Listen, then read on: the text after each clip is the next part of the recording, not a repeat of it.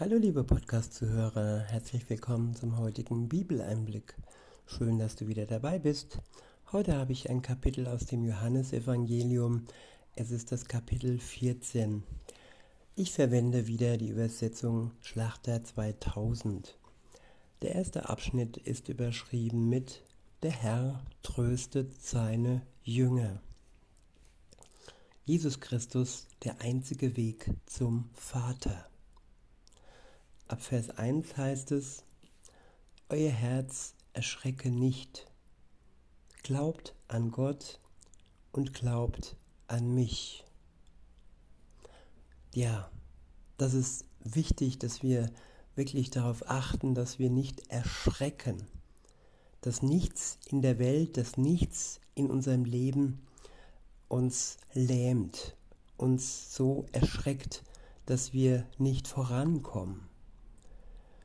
Und das Einzige, was uns löst von dem Schrecken, von der Angst, das ist der Glaube an Gott und der Glaube an Jesus Christus, den Sohn Gottes, der Schlüssel zum Vater selbst.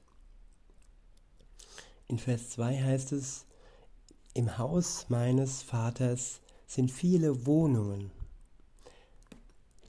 Wenn nicht, so hätte ich es euch gesagt. Ich gehe hin, um euch eine Stätte zu bereiten. Ja, eine Stätte für uns persönlich, für die, die an Jesus Christus glauben, bereitet von Jesus selbst. Eine Stätte, die ja wie eine Eigentumswohnung für uns geschenkt wurde und wir müssen keine Miete zahlen. Das Einzige, was nötig ist, ist der Glaube an Jesus Christus.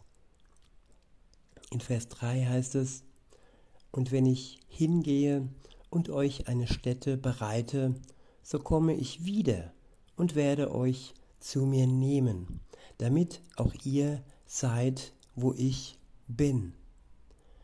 Ja, Jesus kommt wieder und er nimmt uns mit zu ihm in die Wohnung, die, die er uns bereitet hat, damit wir auch da sind, wo Jesus jetzt im Moment ist, in der Nähe seines Vaters. In Vers 4 heißt es, wohin ich aber gehe, wisst ihr und ihr kennt den Weg. Thomas spricht zu ihm, Herr, wir wissen nicht, wohin du gehst, und wie können wir den Weg kennen? Jesus spricht zu ihm, ich bin der Weg und die Wahrheit und das Leben. Niemand kommt zum Vater als nur durch mich. Ich wiederhole, Vers 6, Jesus spricht zu ihm, ich bin der Weg und die Wahrheit und das Leben. Niemand kommt zum Vater als nur durch mich. Ja, Jesus Christus ist der Weg. Er ist uns vorausgegangen. Er ist uns Beispiel geworden und er hat praktisch den Weg ähm, ja, bereitet für uns. Und wir müssen nur seinen Fußstapfen folgen, um ans Ziel zu kommen. Und wir haben dazu die Wahrheit und das Leben durch ihn. Und nur so können wir das Ziel erreichen. In Vers 7 heißt es, wenn ihr mich erkannt hättet, so hättet ihr auch meinen Vater erkannt. Und von nun an erkennt ihr ihn und habt ihn gesehen. Ja, sie haben ihn in Jesus Christus gesehen. Jesus ist das Abbild seines Vaters. Er ist der Sohn Gottes. Und wir sehen Jesus durch sein Wort, durch die Bibel. Und durch, ja, durch jedes einzelne Wort können wir ihn erkennen. In Vers 8 heißt es, Philippus spricht zu ihm, Herr, zeige uns den Vater, so genügt es uns. Jesus spricht zu ihm, so lange Zeit bin ich bei euch und du hast mich noch nicht, noch nicht erkannt, Philippus? Wer mich gesehen hat, der hat den Vater gesehen. Wie kannst du da sagen, zeige uns den Vater? Glaubst du nicht, dass ich im Vater bin und der Vater in mir ist? Die Worte, die ich zu euch rede, rede ich nicht aus mir selbst. Und der Vater, der in mir wohnt, der tut die Werke. Glaubt mir, dass ich im Vater bin und der Vater in mir ist. Wenn nicht, so glaubt mir doch um der Werke willen. Wahrlich, wahrlich, ich sage euch, wer an mich glaubt, der wird die Werke auch tun, die ich tue, und wird größere als diese tun, weil ich zu meinem Vater gehe. Ja, wer an Jesus Christus glaubt, der bekommt von Gott den Geist geschenkt, den Geist Gottes. Und durch diesen Geist können wir die Werke tun und noch viel größere Werke tun, als Jesus es tat. Es ist die Kraftquelle, die uns dazu befähigt. In Vers 13 heißt es, und alles, was ihr bittet, was ihr bitten werdet in meinem Namen, das will ich tun, damit der Vater verherrlicht wird in dem Sohn. Ja, im Namen Gottes bitten. Und sein Name zu kennen, das ist die Voraussetzung. Sein Willen zu kennen, ist die Voraussetzung. Und wenn ich beides kenne, dann kann ich in seinem Namen bitten. Ich weiß, dass Jesus keine ganze Staffel von Ferraris hatte oder ja, damals gab es die noch nicht, aber eben etwas Vergleichbares. Und wenn ich das weiß, dann werde ich nicht um solche Dinge bitten, weil sein Name spricht für Hingabe, für Liebe und ja, für das Vertrauen und für die Verbindung mit seinem Vater. Das sind alles Dinge, die wir bitten können, um die wir bitten können. Und ja, seine Liebe, dass sie in unserem Herzen wirklich sehr breit ausgegossen wird durch den Geist Gottes. Weiter heißt es in Vers 14, wenn ihr etwas bitten werdet in meinem Namen, so werde ich es tun. Der nächste Abschnitt ist überschrieben mit die Verheißung des Heiligen Geistes, Gehorsam und Liebe. In Vers 15 heißt es, Liebt ihr mich, so haltet meine Gebote. Ja, das ist eng miteinander verbunden, verbunden. Genauso wie wenn ein Sohn oder eine Tochter eine enge Verbindung mit ihrem oder seinem leiblichen Vater hat, dann ist sie oder er auch gehorsam gegenüber den Worten des Vaters, gegenüber der Erziehung. Und so ist es auch zwischen uns und Gott. Wenn wir Gott lieben, wenn wir uns von ihm geliebt wissen, dann halten wir seine Gebote. In Vers 16 heißt es, und ich will den Vater bitten, und er wird euch einen anderen Beistand geben, dass er bei euch bleibt in Ewigkeit. Den Geist der Wahrheit, den die Welt nicht empfangen kann, denn sie beachtet ihn nicht und erkennt ihn nicht. Ihr aber erkennt ihn, denn er bleibt bei euch und wird in euch sein. Ich wiederhole Vers 17. Den Geist der Wahrheit, den die Welt nicht empfangen kann, denn sie beachtet ihn nicht. Ja, die Welt beachtet Gott nicht. Und wer Gott nicht beachtet und nicht nach ihm fragt, der hat auch keinen Zugang zu seinem Geist.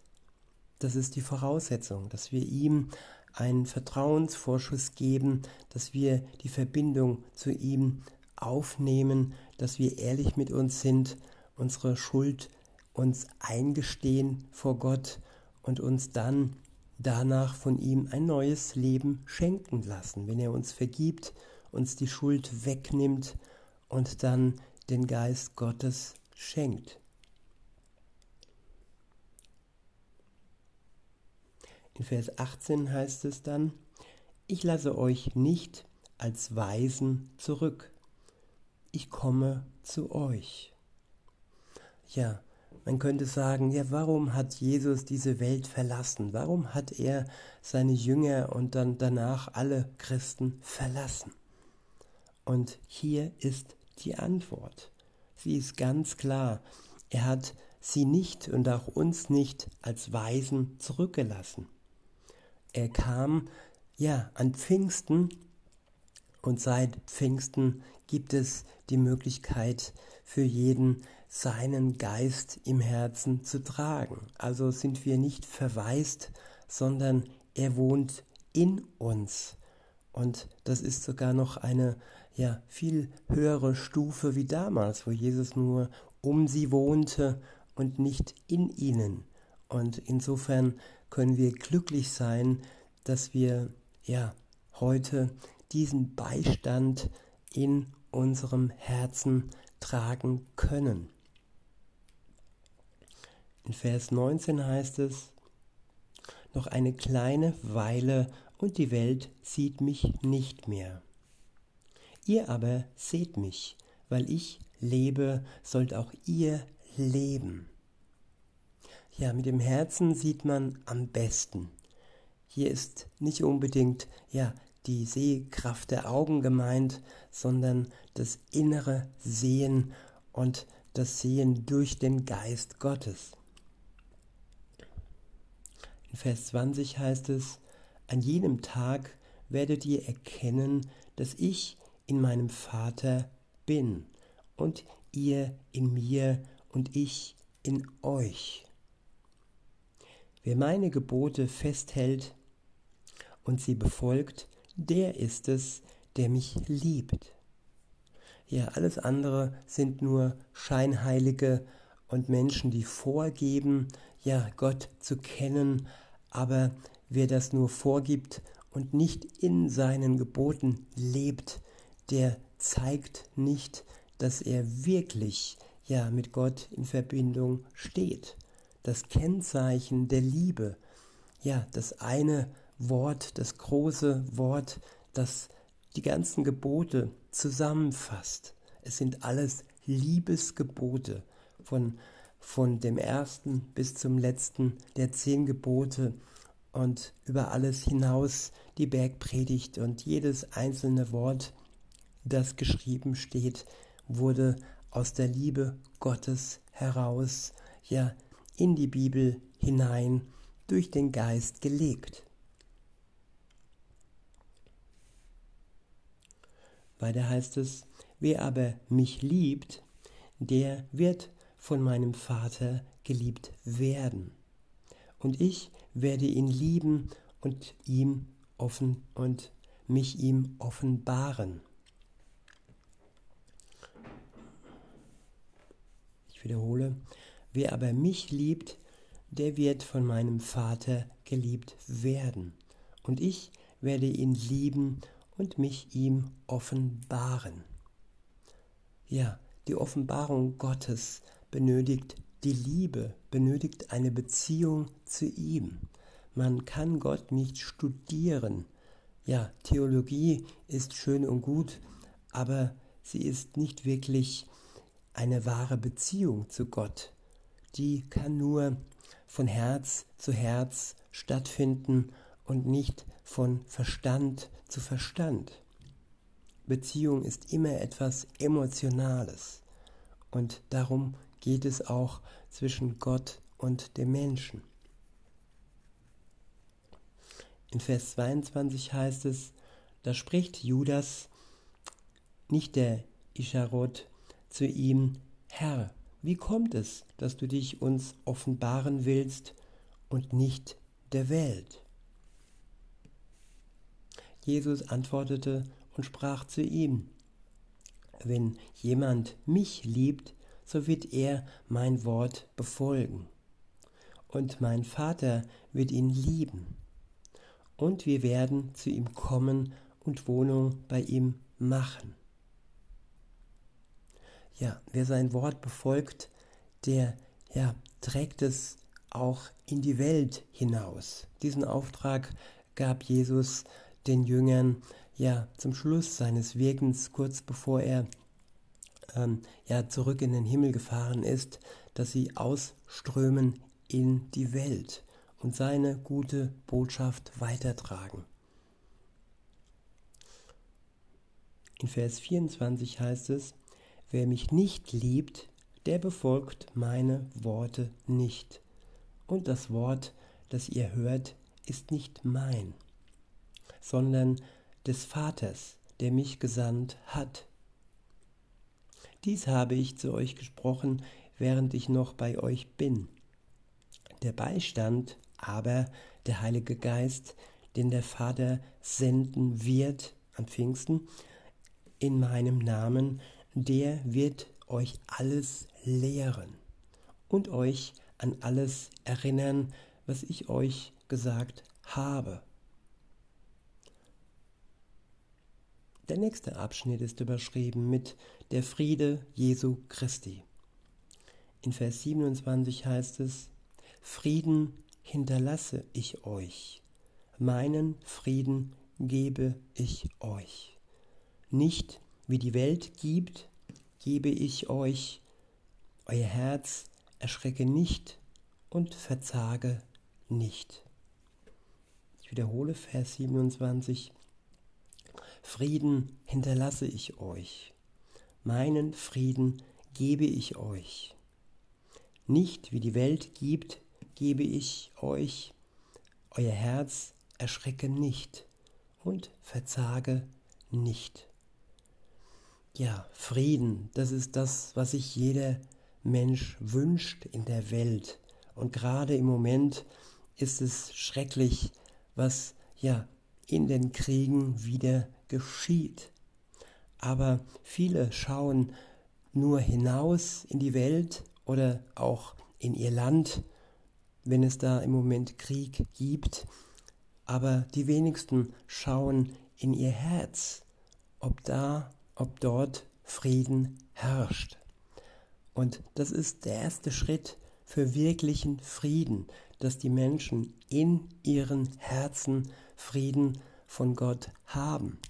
Und wer diesen Frieden nicht hat, der kann nicht äußerlich äh, Frieden mit anderen Völkern oder auch äh, anderen Bürgern äh, halten.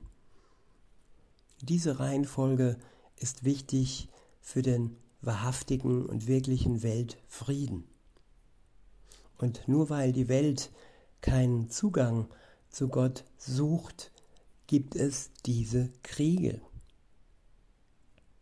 In Vers 28 heißt es, ihr habt gehört, dass ich euch sagte, ich gehe hin und ich komme zu euch.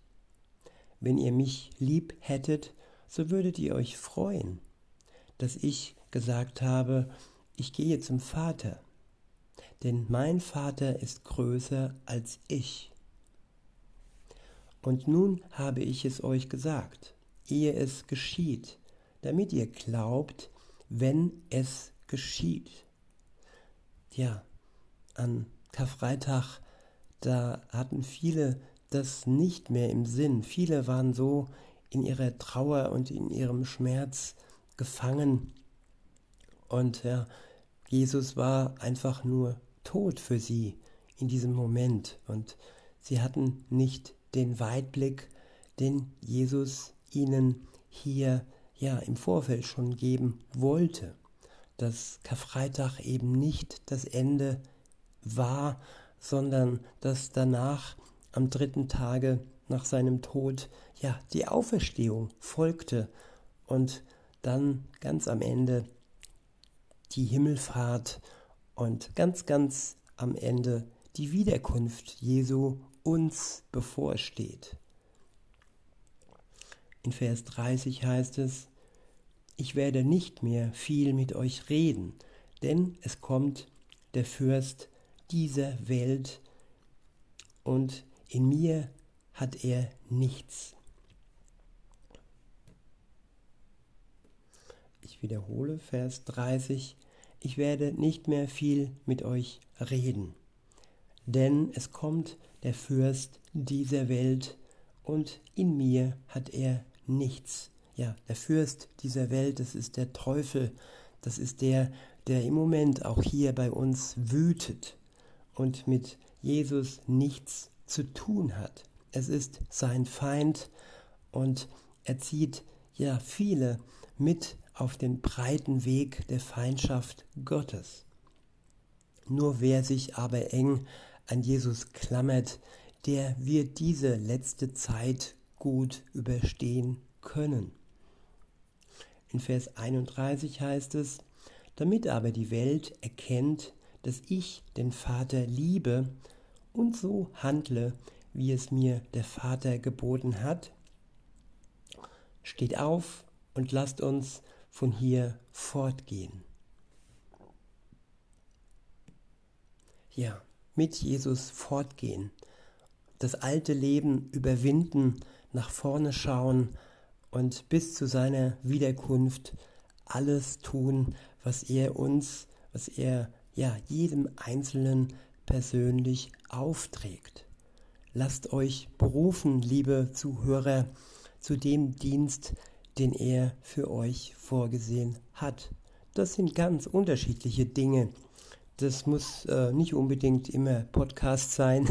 Nein, das kann auch sein, dass du in ein fernes Land reist als Missionar oder ganz etwas anderes. Bei mir hat es auch etwas länger gedauert, bis ich meine Berufung erkannt habe.